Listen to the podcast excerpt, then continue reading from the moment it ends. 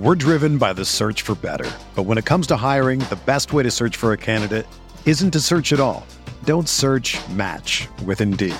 Indeed is your matching and hiring platform with over 350 million global monthly visitors, according to Indeed data, and a matching engine that helps you find quality candidates fast. Ditch the busy work. Use Indeed for scheduling, screening, and messaging so you can connect with candidates faster. Leveraging over 140 million qualifications and preferences every day, Indeed's matching engine is constantly learning from your preferences, so the more you use Indeed, the better it gets. Join more than 3.5 million businesses worldwide that use Indeed to hire great talent fast. And listeners of this show will get a $75 sponsored job credit to get your jobs more visibility at Indeed.com slash BlueWire. Just go to Indeed.com slash BlueWire right now and support our show by saying that you heard about Indeed on this podcast. That's Indeed.com slash BlueWire. Terms and conditions apply.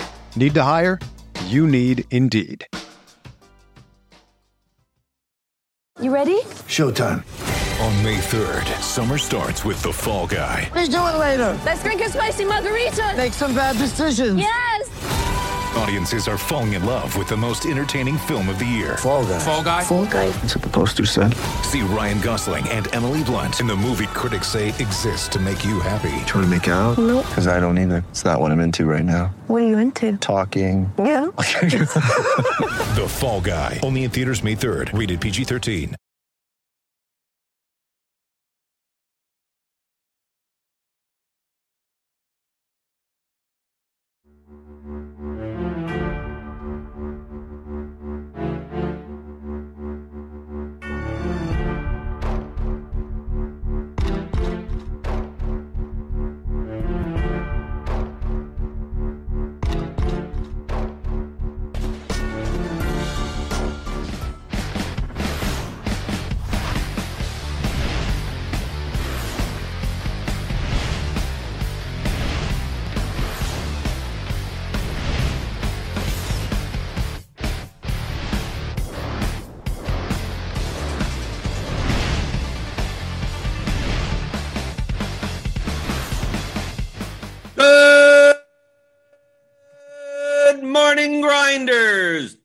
Welcome to DFS pregame show here on RotoGrinders. I'm Jordan Cooper, aka Blender Ed, Blender HD. If you want to follow me on Twitter, and this is the show where we normally would talk about yesterday's slate a bit, then we talk about today's slate a bit, but of course, as, as, usual, uh, talking about today's slate means nothing because you nothing. You can't trust coaches. You can't trust injury reports. It doesn't matter what we say at eleven o'clock in the morning because no matter I, I, you could think you could think it can't be possible anything could happen. Everything looks pretty straightforward, and then six thirty comes around and you just throw everything out the window. So that's why we talk primarily about strategy on this show. I answer your questions in the YouTube chat. I see you guys there. Yaz's Army, Max Coach, Daniel Hutchings, Cards fan, DJ Cicero, Allen Alexander, Brandon Simpson, Jupocalypse. You guys know what to do now. I got the apple juice. Keeping it cold. Hit that thumbs up button. Hit the thumbs up. The thummy thumbs. Give me the thummy thumbs. We got the Eli producing. Give me, give him the clappy claps if you if you want for producing the show. But it, it's Mondays, and as always with Mondays, here with James McCool. Mondays with McCool. James McCool, the co-author with me of the theory of daily fantasy sports, how to think like a professional DFS player. You can pick up at theoryofdfs.com. And uh and James, uh you just completely forgot daylight savings time. Just screw it, right? Right. You you you were you were almost an hour late. You would have shown up when the show was over if it and you're you're out in Colorado, so like are, are like some states like they somewhat do daylight savings time or like like it So- it was yesterday. How did it screw you up on Monday? So here's the thing, man. Um, not only did we have daylight savings time yesterday, right? But at the same time, we have uh, 26 inches of snow outside. So we got hit with a massive snowstorm and I had daylight savings time. So that means that I didn't do anything yesterday. I lost the entire day. I played video games, watched movies all day, did not leave the house once. And doing that, like messing with my regular schedule, because we'll usually go and do something through through the day Uh, we didn't do anything yesterday. We just watched movies and ate dinner and went to sleep. So uh, I was just I Time just- was just a flat lost it. circle to you. There was no time didn't exist. It didn't. No, I mean, I mean, I I just didn't do. I took care of my regular responsibilities. I did my projections. I projected Kevin Porter for 45 fantasy points, and then I went to sleep. So that was my entire day yesterday. Uh, and then I woke up, and there's still it's it was still snowing a little bit when I woke up. It's done snowing now, but we're supposed to get more snow tomorrow. So yesterday didn't matter to me at all, and uh, therefore daylight savings time actually started today because yesterday didn't exist. So that's why it screwed me up, and I, I almost missed the show. Right. And Kevin Porter didn't score that many points only because the Rockets got blown out yesterday. Right. Otherwise, he would have. Right. That dude's good. He's good. Well, no, he's good in the context that the Rockets are horrible. I don't know. I, I think it's a pretty good point. Like they they Yeah, let but him- they're because uh, Wall's either Wall sitting or Oladipo sitting. Eric no, I, I get out. that. I get that. Like from a DFS point, yes, it matters that Wall is out and that like all these guys are out. But like from an actual skill standpoint, I think he's actually like a pretty good point guard. I, And- I, I, do, I don't even watch the games. I don't know. Well, I I can look at like what he does and like his permanent stuff. and, Oh, like, oh, okay. And like I can look at that and be like, yeah, that that looks like somebody who's a pretty good point guard. Um, I- I don't know, maybe- yesterday? maybe he's the worst at defense and like maybe he hasn't made a jump shot since Nam. I don't know. But like his stats say that he looks like a pretty good point guard. That Right. Well, how about Satoransky yesterday did well? Or Ed, no, no. Anthony Edwards apparently. See, you look at his stat line, you go, Edwards. Anthony Edwards is going to be a good player. And Then everyone tells me he's horrible. Anthony Edwards, I, I don't know, man. Anthony Edwards looks like he's okay. All I know is that you roster him either either he puts up 45 fantasy points or shoots two for 17. Right, but he's a rookie. He's a rookie. Oh, so that's the excuse now? I don't I- care if he's a rookie, if he's on my DFS lineups. I don't care. He has to perform for me. Well, then don't roster rookies. I don't know what to tell you. Well, if he's underpriced, how do I not? That I, I can't argue with that. Right. I mean, they're just you- you're forced to, especially on FanDuel. Right. Well, no, Oh, actually, draft FanDuel had him more expensive than on DraftKings yesterday. DraftKings said for Kevin Porter Jr., it's like, okay, let's. I know he's put up 40 plus fantasy points, but let's bump him up to like 5,000. Five K. Yeah, Right, there okay. you go. That'll stop people. Right. so silly, dude. Like, and usually you're right. It, it usually is FanDuel that like goes about their business and says, "Ah, well, Kevin Porter just put up 68 fantasy points, seven games in a row. Let's price him down $100 to $200 below the minimum price." Like, what are you doing? well, look at FanDuel today. Look at FanDuel today with Caris LeVert. It's so bad, dude. Like who? Oh, he played 27 minutes last game, so let's just pump him up to like 4,100. Yeah. so there you go. It's so silly. I, I I don't understand. Like, I know that the DraftKings algorithm is heavily based on ownership, um, and like past performance. Like, you can look at the DraftKings algorithm, and especially during football season, you can tell kind of like what their algorithm takes into account. They they take into account performance, they take into account ownership the week before, and they take into account if they're starting or not. With FanDuel's algorithm, like you look at it and you're like, I, I don't know what they're doing. I, I have no idea how they're pricing these players. Right. Well, also DraftKings tends to react to news quicker. Mhm. Like we had that that uh the after the slate right after the All Star break where we knew Simmons and Embiid were going to be out, and DraftKings said, "Okay, Howard's fifty three hundred and Milton's five K or so." Like they priced up Toby Harris. It's going to be eighty one hundred, and then FanDuel just said, "We're just going to pretend like it never happened." Yeah. Like just we're just uh, who cares? We're just going to price. We're going to price Embiid and everyone the way normally. But the problem comes in the James. The problem comes in a lot of times that we see with the Raptors, like we've seen recently, Mm-hmm. like Siakam's out, VanVleet's out, Ano- Anunoby's out.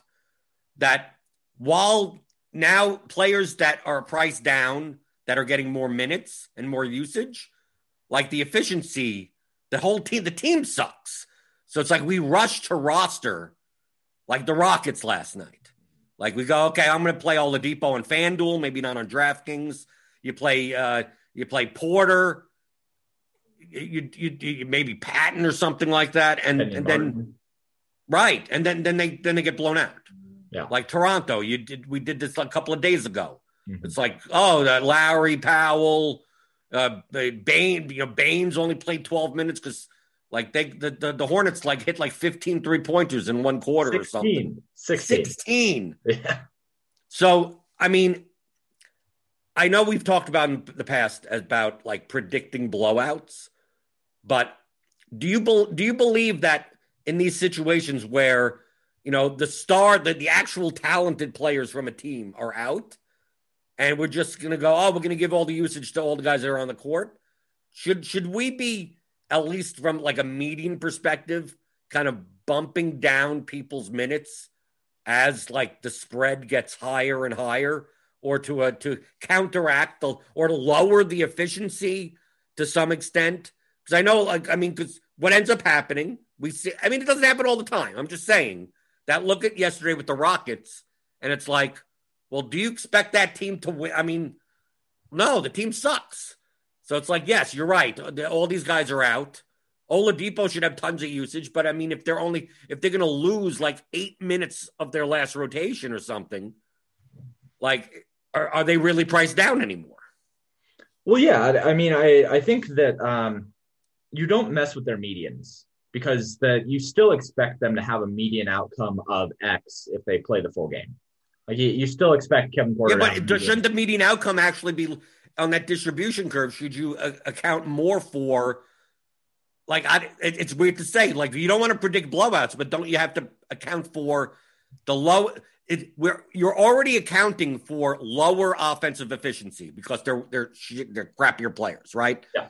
But overall, the compounding offensive inefficiency turns into a 25 point lead for the other team, and then the the guys that like the, like someone like uh, like uh, uh, KJ Martin, right?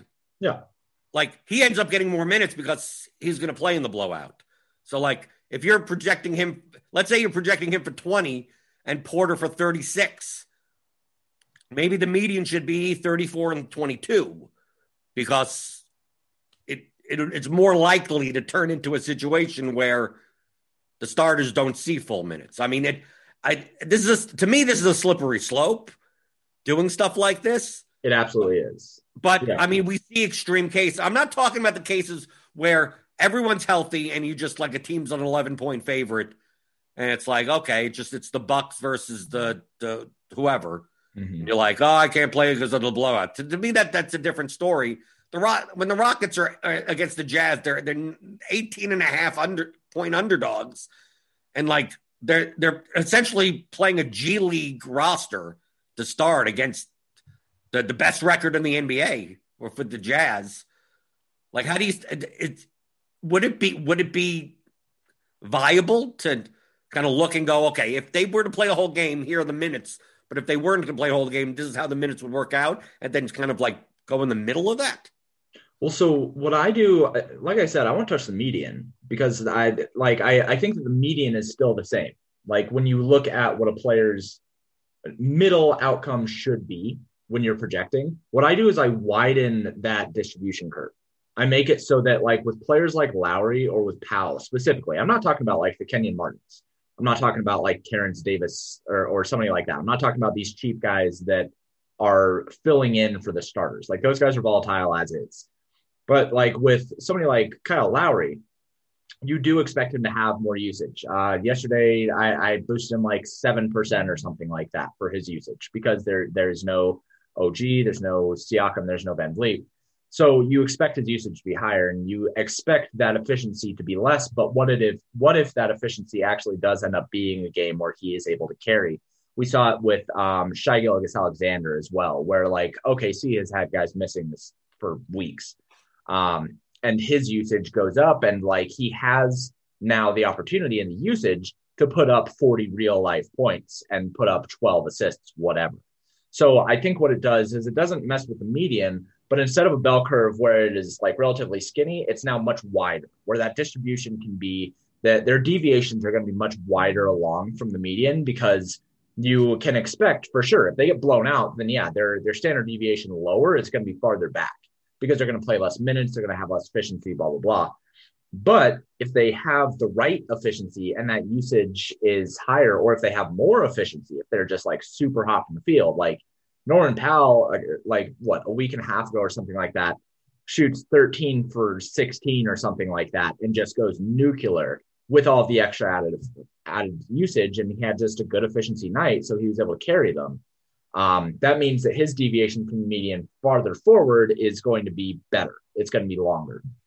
So for me, I just think that it widens that distribution. It doesn't mess much with median, and, and I don't like touching medians. Maybe I'll drop them one or two minutes, maybe if it's like a situation like with the Rockets against the Jazz. Yeah, I'd maybe one two minutes. But I think what I would rather do is just mess with their distributions a little bit, increase their deviations from the mean, increase their rim, their variation for their minutes, and just let it go that way. And then you can make some more informed decisions on the upside and the downside of a player. And you can say, yeah, the the Jazz are in the situation where they should blow out the Rockets. You know, Oladipo, he might not get his fourth quarter. Um, Kevin Porter Jr. might not get his fourth quarter, but Kenyon Martin is probably still going to get it. So what what if they do end up keeping up with the Jazz? Like we saw OKC beat Memphis with with like literally a G League team. Uh, so like situations like that, there was a lot of upside in taking those guys. It was a two game slate, but if that would have been on the main slate, I, I think that that's a similar situation to what we had with Rockets, where if you would have taken down their medians, then you're not rostering Poku at like 3,200 and he puts up 39 fantasy points, something like that. So I much prefer to mess with the deviations and and widen that distribution curve rather than messing with medians. Right, but so effectively, like if you but the, the problem comes in there is that you're still using if you're using an optimizer or something, like the median's going to look the same, even though the the floor the floor and the ceiling are the things that are going to be changed. Mm-hmm. So really, uh, that because like here at at, at RotoGrinders, we have a smash percentage. So essentially, what that would do if you increase the standard deviation of the players on the team is that you're setting different. You, you may have a. They're actually may the median may be the same, but the smash percentage may go down. Mm-hmm. Like because like if you're like for instance in the guys that require the max minutes. So we're talking about on on the Raptors, like like someone like uh like Chris Boucher, some like that may play in garbage time or uh or Terrence Davis, those types. Like I don't, oh, they just have upside. But like if you're projecting Lowry for like 37 minutes, like there's really no case that he's going to play 40, right? So he's already like his median at 37 minutes is like, well, that he is a great median, but his his his upside is going to be much lower in the case where you increase his standard deviation, right? Because like minutes wise, he would just have to be more efficient. Right. He's less likely to get more minutes because I mean, if he gets more minutes, it's because you know they, they're just forcing him to play 40 minutes or something. So taking how would that reflect like if you're going to change that distribution curve, so instead of it being narrow to flatter, like obviously the smash percentage is going to be on a lower point. Mm-hmm. Like that the five if you if you go five X plus ten, let's say Lowry is eight thousand and you and you your arbitrary baseline for smashing is 5x plus 10. So that would be 50 points. Yeah. Right. 8,000, 8,000, 8 times 5 is 40, plus 10 is 50. So the, finding that 50 on that distribution curve when it's like narrow like this gets you X percentage of the time. So maybe maybe it ends up being 26% of the time. Yeah. But if you increase the standard de- deviation, his smash percentage may end up being 18% of the time, mm-hmm. only because it's taken into account all the times that, you know, it's a much, because to me, it's not like you're widening, it's not an equal amount of widening. I think it's, you're bunching. Like, I mean, right. obviously we're talking, it's easy to talk in normal distributions because it's, it's, it's going to be equidistant. But yeah. none of these, no, no player has a normal distribution. We do it out of ease of mathematics not because it actually exists. No player has a normal distribution, but they don't have any. I mean, every player has a different distribution, and it may be like like wobbly, and maybe a little up yeah. over here or down like that. But for a guy like Lowry in that type of situation, it's that the you're you're essentially smoothing out the distribution on the on the low side, but still kind of capping it to the upside. So like like but still from a from a equidistant perspective like the amount of outcomes that are in the high end still ex- are are half the outcomes while the ones in the low end side are still half the outcomes. It's just that the low side has has 17s and 21s and stuff like that in it, while the high end doesn't have 98s in it. It just Right. has a lot more 60s, 65s, 62s. Like it doesn't it doesn't get out to 70, while on the low end, you may see some 15s. So that's essentially so it's not technically an even normal distribution. It's that like you're just kind of like extending the low end. So the lower is kind of like more of a more of a like a not a hockey curve, but I don't know. I don't know what I don't you're the math person. I don't know what what what, what these curves are called because they don't have So- names. Like So these, here, these here's we're talking about have no names. No, right? no. But what what you're gonna look like is instead of it being like a regular bell curve, say this is this is the low end, this is the high end, right? Like instead of it looking like a regular bell curve, what's gonna happen is you're gonna shorten this a little bit and you're gonna raise this a little bit. Right. So there are more outcomes here where there are lower, and then like there's still there's still a lot of upside here, but you're gonna hit a wall eventually because there can only be so much efficiency. Um, and if you know if you look at this, I I think that and we talk about in the theory DFS your intuitive model where right now we're talking about an analytical model. We're talking about like me on the back end with my code and and my sheets and everything like that. But if you look at it for, through an intuitive model, then that's what you are thinking about of like, okay, well, it's highly unlikely that he's going to get more minutes. It is more likely that he gets less minutes than he gets more minutes, right? So, right. But but if he gets max minutes, he's a great. I mean, he could put Right. up he could put up a smash type of score. but in the situation where you are looking at it through an intuitive model, I think that you can take those things into account a little bit better and say to yourself, and this is something that I think people can do, even though it's kind of silly. Talk out loud to yourself about what you think Lowry can actually do in that situation. Like, yeah, he can play 37 minutes and he can shoot like 10 for 13 from the field and he can have 12 assists if like Norman Powell also shot the lights out, right? There's that side of things. And then there's the other side of things where the Toronto Raptors get blown out. He plays 28 minutes and he he doesn't get the assists because the rest of the team sucked. Maybe he still shot well. Maybe his efficiency was still well from shooting, but like he didn't get the assists, he didn't get the minutes, so that efficiency boost doesn't even matter. So th- there's kind of two ways to look at it. I, I think analytically, it is very hard to approach a situation like that, especially for somebody like me who does not like to take into account a massive spread because I think that it's just bad practice for GPPs um, when I when I am building out my projection models. But when you are looking at it outside of that, like yesterday, when I was talking to subs, I, I almost said that Chris Boucher was somebody who you should start your lineups with. I, I ended up saying Kevin Porter, Thomas Satoransky, and John Collins. And I almost said Chris Boucher because he projected great. I mean, I had him project for almost 41 fantasy points. But I didn't because in my head, I know that he's he's got very, very volatile minutes and rotation, even when there have been times when he should just be the guy like starting and everything. Like Aron Baynes is out, Pascal Siakam is out, and they still found a way not to start him. So like They still found a way to play Henry Ellenson for crying out Right.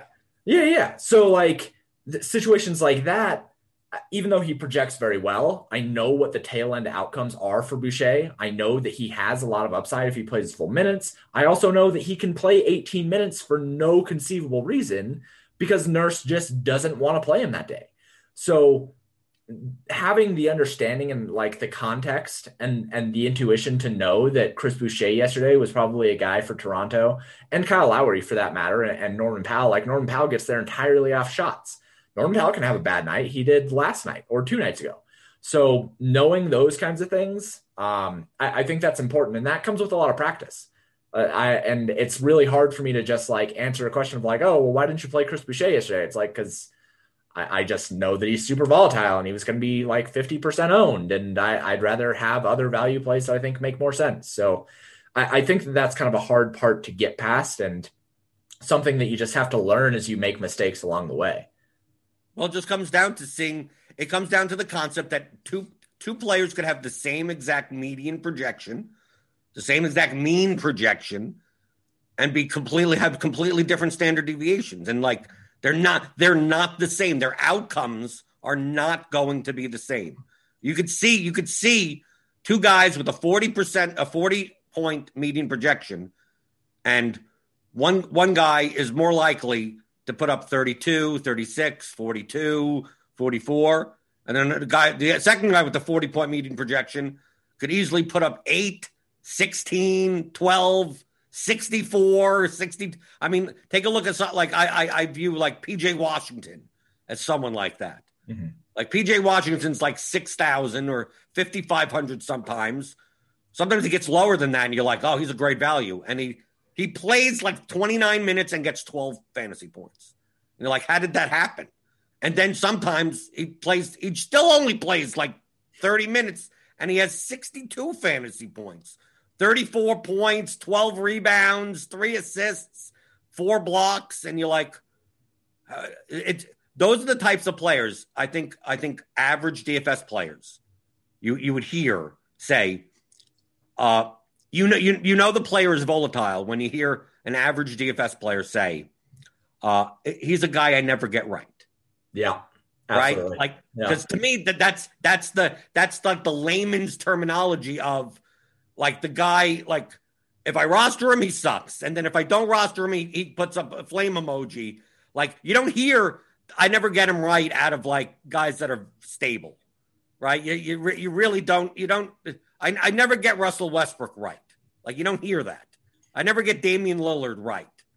It's like Luka. I never get him right. It's like the, yeah, they do have duds, but you don't you don't typically don't see you, you, you see the type of thing where it's like Devin Booker. Like I never get him right. Zach LaVine. I never like those are the types of guys where they could go new. They could put up seventy, and then there are some games where they they shoot two for ten and don't do anything else, and you go, how does this guy only have eighteen points? Right. So like if you're thinking in your head of of players that you never get right, those are the more volatile ones. And truthfully, for GPP, you should be playing them when it comes to volatility. The high standard deviation players, I mean, if you just went by a general rule, very general, not slate dependent or anything like this, obviously the slate matters, is that if a player has a high standard deviation, is a volatile, and they're going to be owned heavily, fade them. And if they're going to be low owned, play them. Like those that, I mean, it's very similar. I did uh, Cheese, Dave Potts has the Robbie Ray rule for uh, for MLB, right? I don't I don't know may, I don't know if it'll exist this season, but the, he's a type of pitcher in MLB that fits that bill.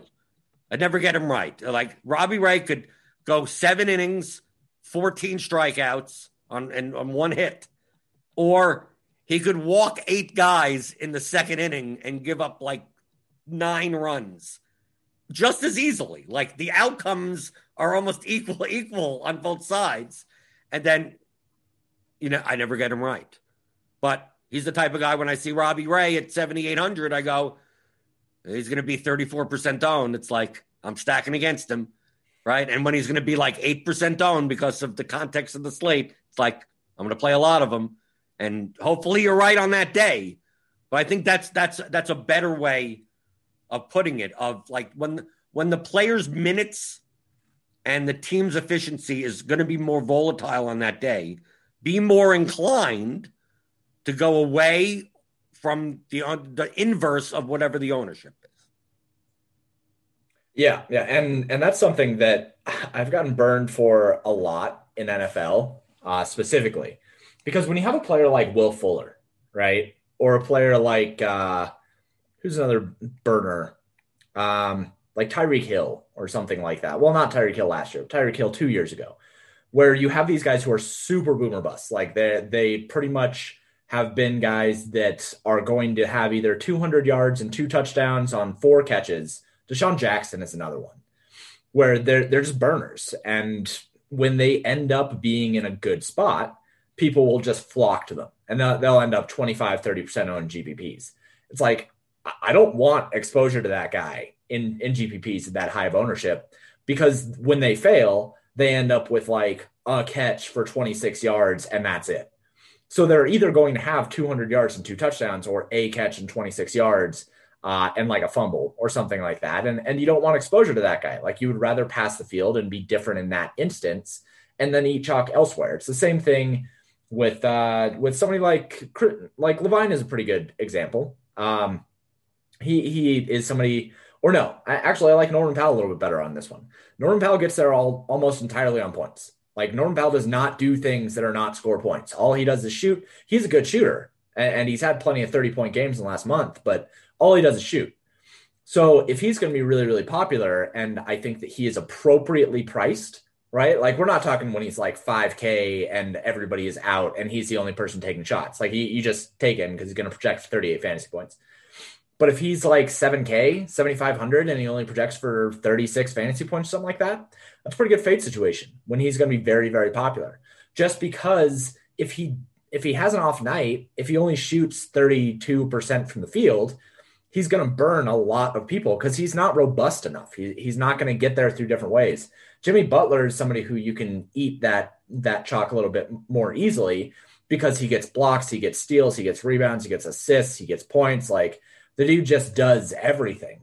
So I, think that that volatility, if somebody is robust, I'm much more likely to be going with the field on that. And you're right. If they're more volatile, if it's one of those guys that you never get right, then just flip, just choose tails when when the coin flips. Like when everybody is on heads, choose tails when everybody's on tails, just choose heads. And, and like, if that's the way that it's going to go, then you, you can just fade him when they're high owned and, and take him when he's low owned. And the, the other part of that, which I think is very, very important, is to not be results oriented when you choose the other side of it. And that's the bigger problem I think that people have with these super volatile players is that they look at it and they say, "Oh, I'm never going to take this guy again because he did terrible when I rostered him at low ownership." and then he's super high owned and like you fade him or no and, then, then, then he high. goes off then then, Yeah. then he puts Yeah. up all the points. yeah so like you you can't look at those two instances and be like oh I, I i hate this game blah blah blah. It's like he's super volatile dude. Like you you said that he's super volatile. He was very high owned. You faded him. He went off. You shouldn't care that he went off. Like you made a decision based on something that you think makes sense. This player is volatile. I don't want to have them because they can burn people very easily. So be concise in your decisions, be sure of your decisions, and make those decisions. And then don't worry about the results. Like you can't do anything after the game's lock. All you can do is just make the best decisions that you can make before lock. And whatever happens after that, like take into account in your models later, but you can't worry about it in the moment. Right. I, I always judge my decisions based on the ownership. I just Yeah. take a look. Had I known this, would I have still done this? And if the answer is yes, then what the hell does it matter? Right. I, I, I those types of situations where the highly volatile guy, highly volatile minutes or whatever, ends up being, you know, 45% owned on a nine game slate. Right. And I go like, I'm, I'm, I'm not going to play many lineups with him or any. Like if I'm playing single entry or something, I'm like, nope, not playing him, build something else. If I look and he ends up being not 45% owned, but 60% owned, to me, I go and I go, great. I made the even better decision, right? I, I projected him for 45% ownership. Now he's sick. Now I get even more relative value by not having him. And then if he goes off, then what do I care? It's like you would have told me before the slate he was even more owned than I thought he was. That makes it even more likely that I wasn't going to play him. I, I was going to use him as the primary leverage point in my lineup. And if it and if it doesn't if it doesn't work out, then you then you lose. We have 200 slates in a season. Like just move on. Just that then you lose. I mean, a lot, a lot, a lot of what what happens? What happens if he goes off? Let's say you have 10 lines, you don't play him in one, because what happens if he goes off? Well, then I lose, and tomorrow's another slate. I mean, what's the best decision that I think to, to make? I made the decision at lock. I saw the ownership and said, okay, confirmed, good decision. And then whatever happens from there, the outcome doesn't matter at that point. Just that, yeah, it matters for like if I'm going to win money or anything or lose money. Would I have changed my decision? No. So that that that type of mindset is that I you I don't find it hard, but I mean I I come from poker. When you do when you play poker, you're playing even live, you're playing like 30 hands an hour. And you're playing 8 to 12 hours a day and I played for 5 years or what I mean, you have to do that after every hand. Right? Who cares what like oh, one outer. Who who cares? So then that then I lost. Did I make the right decision? Oh, I shoved and and the guy drew out. Uh, What am I supposed to do? I made the right decision. And then you get another hand. You just the next hand happens. So you have to constantly be in that mindset of like, like just as long as I make good decisions over the long run, over and over and over again, it's plus EV, and I'm eventually I'm going to the money's going to be in my in my chip stack. So just keep on making those good decisions. DFS maybe it's a little bit harder because you get you know a only once a day you have a slate. NFL is probably probably uh, James NFL is probably the worst It sucks. because It- it's like 17 slates pretty much. Maybe the Thanksgiving one, some playoff ones, maybe get 20 slates. It's like, oh, I thought I made a good decision. And and the, the chalk, you know, the chalk volatile guy, you know, burns everyone. Or you play, you play the oh, I'm gonna build around these two running backs and they both dud, or someone gets injured, and it's like, great, now I have a whole week. I can't, I can't, I can't continue my sample size for another week. And you're just sitting there for for six days going, right? Yeah, At least in basketball and baseball and stuff, you can play every day. At least it's like, okay, just get on, get on the horse, and we're going again tomorrow. Let's go. I said uh, I said probably like four, maybe five times through the NFL season. Like it is not insane for you to not win a single slate in the NFL season. If you're making like good decisions in GPPs, it is it's not insane for you to like not have any profit in GPPs the entire year. That's why cash is super important. I, I don't play cash in, in a lot of sports. Like I don't play cash in NBA. Um, I only play GPPs in NBA, but in NFL, I play cash because I, I know that in an NFL season, I might not hit once in GPPs. And like that, that's just, it is what it is. Like very, very good players probably win like what? I, I think it was like once every 25 slates or something like that. And, and like they are playing usually every single slate offered through an NFL season. So they have a little bit more leeway. But me, I, I just play main slates. So I know that I might not hit. Um, there, there was another thing that I, that I was going to bring up. I, I don't remember what it was, um, but it, it's through the the train of thinking of like, if you made a good decision. Oh yeah, yeah. Okay, so if you made a decision before lock, and then the ownership comes out, and you look at it, and you said, okay, that was a good decision, and then 15 minutes later, it's the end of the first quarter of the first game, and like somebody went off that uh, you didn't really consider. Like you saw them and you're like, oh, that projection's pretty good and the value's pretty good. And like, uh, you know, but you didn't really consider that. Then you cannot really tilt that decision in the moment. You can take account of it and you can learn from it later, but you can't say to yourself, oh, I should have played uh, Aron Baynes or or like Robert Williams or something like that. Like Robert Williams gets four blocks in like three minutes and and gets four rebounds, two offensive rebounds, and like two putback dunks. And he he now has like 28 fantasy points. And and people are like, oh man, if I would have just played Robert Williams in this lineup, then I could have done blah blah blah blah blah. It's like you weren't gonna play Robert Williams Right? Who cares? you weren't going to make that decision. So if you weren't going to make the decision, if you, if you literally were not thinking about doing that in your lineups, if you did not tinker around with like the way that you build your lineup and actually slot in Robert Williams in that lineup, you don't care, dude. you, can't care about that because that that's not a decision that you ever would have made.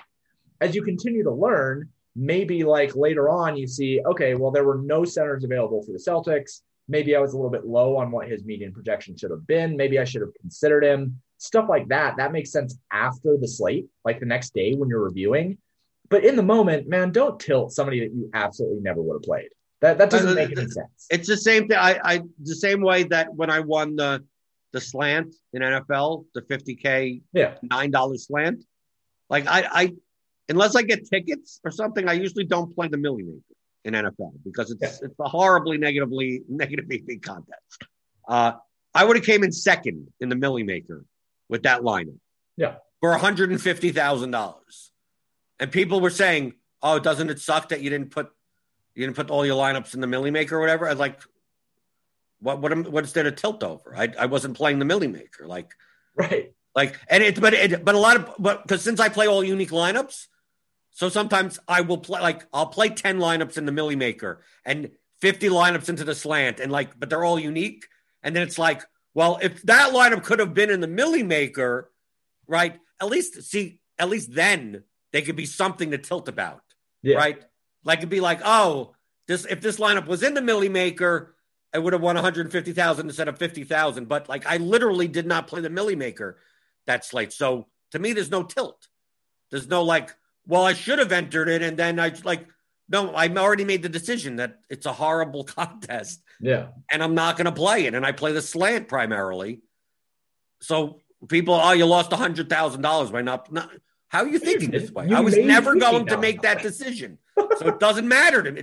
I was looking to win fifty thousand dollars, and I won fifty thousand dollars. So there's nothing. There's nothing to tilt. Right. Is the decision to play the Millie Maker, not playing the Millie Maker, typically a good decision? Yes. It's a horrible contest. It's a lottery where all the equity is in the top spot and then everything else is negative EV. You, you're playing that with a small percentage of your bankroll at most, and you're doing it for like YOLO, whatever type of, right? You treat it like a I, I'm not all. against it. Yeah. You, you just treat it like a winner take all with 500,000 people in it. Right, exactly. And, and Oh, so if I chose not to play it uh, because it's horrible like that, then what, what? There's nothing for me to tilt. It's Right. the same type of thing before. It's like some random guy on today's slate. Some, you know, like if uh, let Domantas Sabonis. I mean, not saying that he's a bad player or anything today. At 9600 on DraftKings, Sabonis puts up 67 points, and like I don't have him in a line. Like, what am I tilting? It's like, did I? If I decided not, if like I was never going to play Sabonis in, in, in any of these lineups that I made, then then you move on to the next slate. Who cares? But now you do. The, to, to me, the only way that you tilt is if that happens, and you saw Sabonis is like thirty six percent owned, and he wasn't even like on your radar. Because then, then you obviously miss something Sure. right? If he's gonna, if if it's, if a guy ends up being owned and does well, and you didn't even cons- like they weren't even in part of any of your calculations for anything. To me, that's the time that's worth like, what did I miss? But if Sabonis is three percent owned and goes off like that, then well, should he have been three percent owned? Yes. Were you going to play him at three percent owned? No. Okay, so who cares if he puts up sixty? Uh, who cares at that point? Yeah. I like wh- wh- if you would have known that he was going to be three percent owned at your projection, would you have played him? No. So What?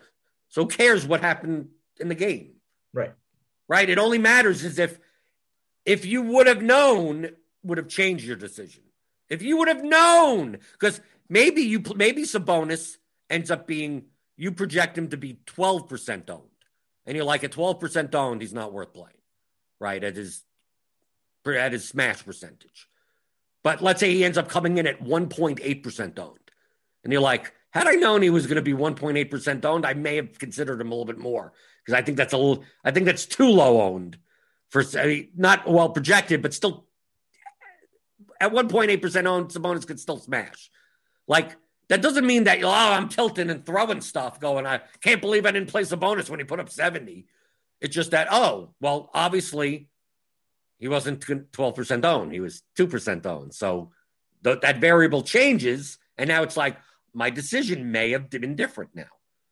But if everything is in line with what you expected and you just didn't happen to play, then what's it Yeah. tilt over?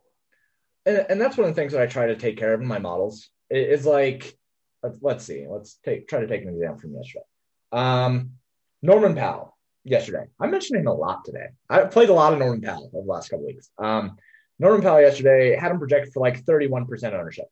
Um, and I had him as a T val of about 16%. Like I didn't like Norman Powell yesterday. So I had him as a negative 15% Levex point, meaning that he was 15% overvalued in fields. Um, at that ownership, like, yeah, I'm probably going to fade that just because I I think he's overvalued. He, he's about It seems like times- you have some personal vendetta against Norman Powell. Like No. you've mentioned him. You've mentioned him as the poster boy of the guy that you don't like playing that Well, all. and I've played him a lot over the last week. All right, I, I played him I like played him every. in cash yesterday and on DK, and I did well. I, I, I consider that luck because I didn't want to play Norman Powell in cash at 7,300, but I did. and, and I would have played him in cash yesterday too. But I like yesterday, I, and I'm just using him as an example here. I, I think that he was about two times as as valued as he should have been in large field tournaments. right. So at that point, like I'm looking at that, I'm like, nah, I'm not, I'm not touching it. But if he if he projects for 31% ownership, and then he comes in at 5% ownership, I, I probably would have wanted some Norman Powell because then he's three times under owned. Like he he is under owned relative to what I think that he can actually do. Um, Damian Lillard yesterday, I had him as about a 28% chance to make GPP value at, at that price. And right, he, was, was over owned yesterday. Yeah, he was over owned yesterday, and, and, I had him projected for 32% ownership. It's like, eh, it's, oh, okay, if I have some uh, another like low owned ringer, then I'll put him in. But like, I, I'm not going to just default to Damian Lillard. But if he projects for 32% ownership, comes in at five, I, wanted some Damian Lillard. Right. So, well, also your ownership projection is completely off then, because I mean, other things must be off in your ownership as well. Well, well, no. I mean, I, am just saying, like, as an example of like these right. things, like it, if speaking to the point that if we knew this ahead of time, if I knew that Damian Lillard would be five percent owned instead of 35 percent owned, I'd want some. But if things go what we think they will, if things go as projected and he's 35 percent owned, then like he's an okay play. Vucevic is better. Jimmy Butler's better. But like th- those are the kinds of things where th- those known unknowns that I always talk about where like you you know there might be some volatility here. You just got to tr- kind of take those things into account and tilt appropriately. I, right, like like the other day, I remember uh, uh, uh, the the Wizards when Beal was out. Oh yeah, Beal was ruled out like an hour before lock, and I'm like like Westbrook is going to be super chalk. Yeah, and he actually wasn't. Like, I mean, he was chalk. I mean, he was like 32 percent owned, but like I literally I looked and I said if I was treating Westbrook as the guy that I'm leveraging off of, and it's like yeah. at 32. It's like once I saw the ownership, I'm like, had I not had I known he was, I thought he was going to be 45, 50 percent owned. Oh, I thought when I saw him at 32 percent owned, I'm like, shit. If I if I knew that, I would have had him in every lineup at that ownership. Yeah, yeah, and the, those are the hard things, and those are the kinds of things that you can like. It, it's really hard, and you and I have talked quite a bit about like how hard it is to rely on ownership with like later news across the industry because like a lot of stuff just doesn't get updated. So you have to use that intuitive knowledge of saying, "Oh yeah, Westbrook's going to be sixty percent owned," and, and, like I said it in, in, in the Discord as well. I was like, I don't think that like like I think that you can leverage Westbrook here because there's a lot of mid range value that makes a lot of sense. And there's not a lot of cheap guys that make a lot of sense. So like I'd rather just build through like the higher mid range and fade Russell Westbrook, who's going to be like 55 plus percent owned. Comes in at 30% owned. It's just like, well, okay. I, I, I wish I, right. We, we, I think, I think we all, because I saw it in some other chats as well, that like the, the sharper players played a lot more, you know, factor that in, but I guess an hour before lock on that specific slate. Not many. I mean, in a, a lot of GPPs, people didn't react to the news, even though it was an hour before that's, lock. And that's weird. That's right. Weird. That's right. I mean, ten minutes before lock. Okay, that's a different. That's a little bit different story. I mean, but we've seen that like anything that if we know LeBron is out like the day before, like that's already going to be. We already know that Simmons yeah. and Embiid for the Sixers, we knew that. But that like Luka Porzingis out that first slate back I mean, that was like an hour, an hour and a half before the slate, also. But people, re- we had Hardaway and Richardson and Brunson mm-hmm. mega owned. So, like from my experience, I look at that and I go, "Well, Beal's out. West Westbrook's going to be the pay up option, yeah. right? He's gonna, like he's going to be pay up." And, and and he turned out he still was. It was just flatter. I just thought that it would be like fifty. But those, but to me, we're talking about the situations where we're not talking about the outcomes. Yeah, Russell Westbrook put up 80 points that night on DraftKings. But even if he put up 35 points, I still look, I don't, I'm not looking at the results. I'm looking at, had I known he was only going to be 32 to 35% owned, would I have played more of them? Would I, should I, what would I have done? Yeah. Is it going to be, is it different than what I did? If the answer is yes, then that's how you should be judging it versus had I, had I known this and all the stuff is based on I did everything based on if I would have known. So what what, what decision am I? If I lost, I, what decisions would I have changed? I made the decisions based on the information that I suspected, my projections for the players and my ownership, and for the, the strength of the contest and the lineup constructions that you made. And you go, I wouldn't have changed. I wouldn't have changed a thing had I known all this information, other than the results. I, that's what I want to change, James. How do we change the results? Uh, have you seen the, the show WandaVision? No, I haven't seen it, but is it going back in time or something? I think so. I haven't seen it either. Okay. Well, you mentioned it. I don't know. I don't know. I don't watch TV. Um, yeah, I I wish that we could change results. I I think that the best thing that we can do, and it's why we talk about those three levers that that you mention all the time, and why I focus so much on leverage is that ownership projections. I I think are the thing that matter the most now. Would you agree with that in GPPs? Do you think that ownership matters more than projections right now? Uh, I think, I, well, pro- I think a better way of putting it is project. I always say pro- player projections are the starting point. Yeah. I think they're that you, you that they're a must have. But the differences in in from if, if either if you're signing up for RotoGrinders Premium, which is ten dollars off, click on the link in the description to get that. Uh, the differences of projections around the industry are not going to be that dramatic, and they're not going to be that dramatic even if you build your own proprietary model. Mm-hmm. So, like especially in basketball, so you may be one percent off here and two percent off there on some player projections, but it's not, not going to be that dramatic. I still, you need that. I still, you need that. But the edge you get from having projections is not, it, to me, there's not really much edge, especially over the course of a season, maybe a 10 year sample size, maybe. Yeah. Uh, that it's, you're going to be, it's, it's, it's d- more difficult to project ownership. Like your, your, your, your R for, for your player projections is going to be much better than your ownership projections. Like Mm-hmm. ownership ownership projections are hard to do, especially in NBA, especially with the late news and stuff. Like it's very hard to. I think it's probably easier on on FanDuel than it is on DraftKings because of multiple positional eligibility. You can just play whoever you want. Yeah, you can play anybody at any position on draft. Right. That's hard. Uh, but that's why, to me, having the most accurate ownership projections is more useful in GPP than the player projections because you have to assume that a lot of the field you're you're playing against people that are we have similar projections. Like we're not going to oh Ke- oh Kevin Porter was not even on my rate. I mean, like you're, you're not going to get that. It just comes down to are you fading him in this specific lineup or not? Are you gaining leverage? How much leverage are you gaining? Mm-hmm. How much relative value is is worth it in your lineup? But if you're if you're if you're if you're taking if you're saying Kevin Porter, I think he's going to be 30% owned and he ends up being 70% owned, like that's going to dramatically affect the calculations you make of leverage in your lineups. Mm-hmm. Right? You're, you're going to, oh, I think Russell Westbrook's going to be 60% owned and he ends up being 30% owned. Oh, I think I think so and so is going to be 16% owned. He ends up being 2% owned. Like now all of your now you look at your lineups and you go, "Oh, I played some lineups that don't have enough leverage." Or I play some lineups that have ridiculously too much for no apparent reason. Uh, but that's all b- based around the ownership projections and not the player projections. So, I, but even if you're not doing the ownership projections in some type of mathematical method, I, I, I look at ownership projections. We have them at RotoGrinders. Jamino does them. The hamster wheel is always going.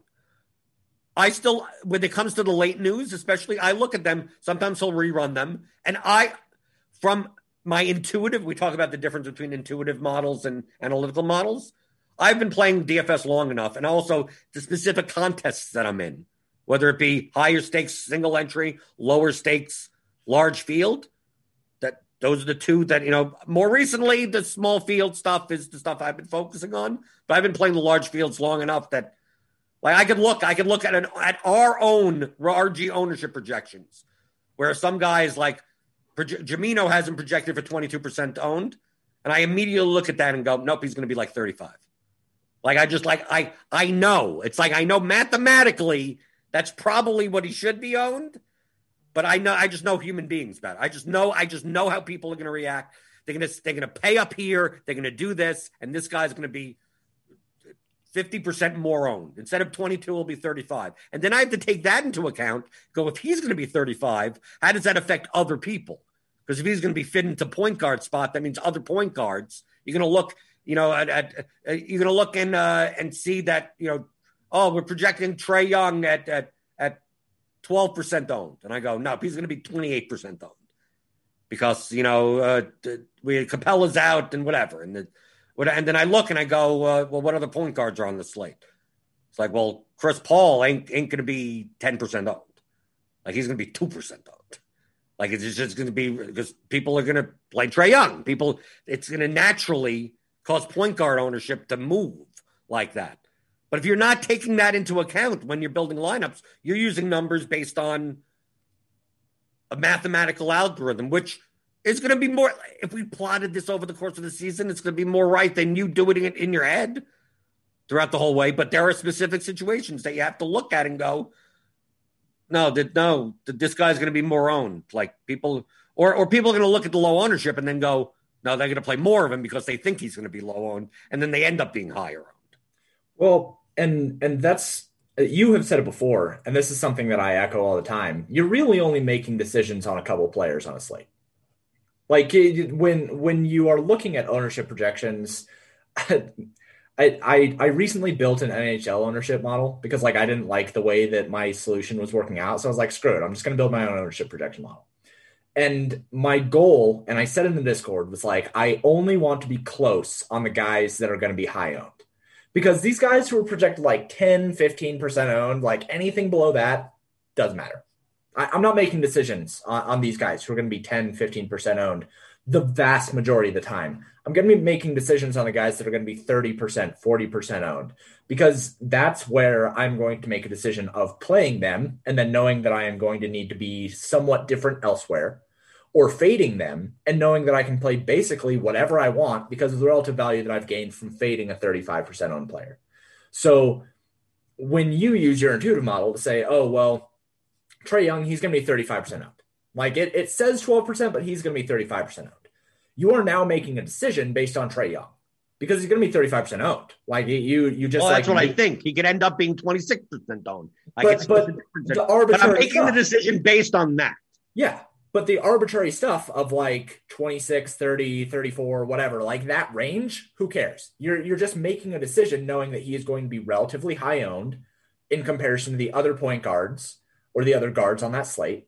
And you're making that decision, and then you can move on. And maybe there's one more decision that you have to make. Maybe there's like a very cheap value play, like Chris Paul gets ruled out or something, and or no, not Chris Paul. let's, let's somebody else whatever, some expensive but guard. Cam Payne, right? Chris Paul's out, and everyone we're, yeah. all playing Cameron Payne at three K yeah, tonight. Yeah. And and so then like you, you've made your decision on Trae Young, who you know is going to be relatively high owned, and then you make your decision on Cam Payne, who you know is going to be relatively high owned, and then like after you've made those decisions, just build the best lineup you can.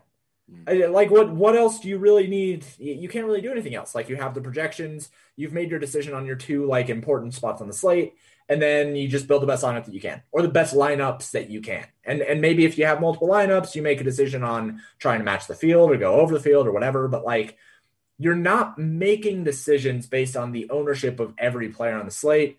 You're making decisions based on a couple of players that are going to be polarizing based on the slate itself.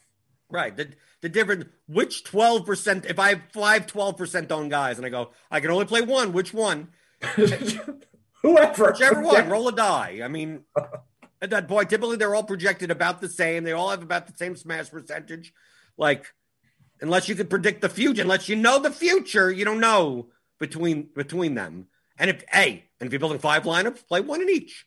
Yeah. Right? You you could do that. I mean, but those to me, those are the decisions that you shouldn't be spending much time on.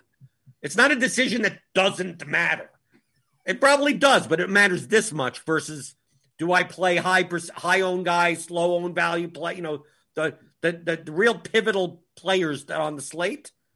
Those are the ones that you should spend. Those are the most pivotal decisions. So you should be spending the most amount of time. Am I if I'm building 20 lineups, how many am I building without high owned stud? How many am I building without high owned cheap value play? How many am I building with both and then trying to get completely different elsewhere? Right? Because now you're playing two chalk pieces together. Like to me, that's that's what you should be spending more of your time on than picking out the six percent owned guy that's going to go off. Because put put all ten guys' names in a hat and throw it in the air. And like those decisions, that that's play whoever you want. Hey, if you want to if you want to choose out of those ten guys, the guy that recently got a haircut, and you're like, okay, whoever recently got a haircut, that's who I'm choosing. It's going to be just at. It's going to be. Just, to, but you have to fade the haircuts because every barber has COVID. Oh, every, every okay. single barber has COVID. How But you many get a- you- instances have we had of somebody getting a haircut and then instantly going into contact tracing? Don't get haircuts. Fade the haircuts, man. If somebody just got a haircut, they're going to get scratched. You cannot play them. Yeah, but you get what I'm saying. Like your decision based method doesn't matter. It's it, randomly. It, it it doesn't beat a random choice. So if you want to if you want to go by narrative, go by. At that point, it's it's it's play wherever you want. I mean, that's that's exactly what I mean by play wherever you want. And when the differences between eight players are marginal, feel free to just play. Make up a reason, pick it randomly, or just say you like. I I have a feeling. Well, that's going to be just as accurate as not having a feeling. Who knows? Yeah, I mean, yesterday, like, make a decision between Robert Covington and Marcus Smart. The, the same price on DraftKings, both projected for 31. Actually, Robert Covington, uh, 32.64, Marcus Smart, 31.85. Oh, and Thaddeus Young is right there at 31.59. Oh, and Ricky Rubio, like, whatever, dude. Just, just like they all project the same. They're all going to be like 10 or less owned. Just whichever one makes the best lineup. Just choose the one that makes the best lineup. Right. And you can make better lineups. Learn about lineups, not players, and the theory of daily fantasy sports. How to think like a professional DFS player. It's by me and James McCool right here. 15 hour audio masterclass. Teaches you all about the game theory of DFS. Chapters on game objectives, player selection, expected value, leverage, correlation, construction, risk management, exploits, psychology, The chapter with a whole bunch of miscellaneous stuff. It's me and James in your pocket on your iPhone, and you could you could download it. You could listen to it anytime you want. Uh, it, it it applies to every sport. It's not just NBA. So this is you could as long as you know the the game theory concepts of DFS, you could play any sport well. So pick it up. 15 hour audio masterclass at theoryofdfs.com. And James, people can follow you at paydirt underscore DFS. That's right. Yep, paydirt underscore DFS. Um, I have a giveaway that I'm doing for subscribers right now to the site. Um, it is thirty dollars to subscribe to the site, and I'm giving away a signed Giannis Antetokounmpo jersey.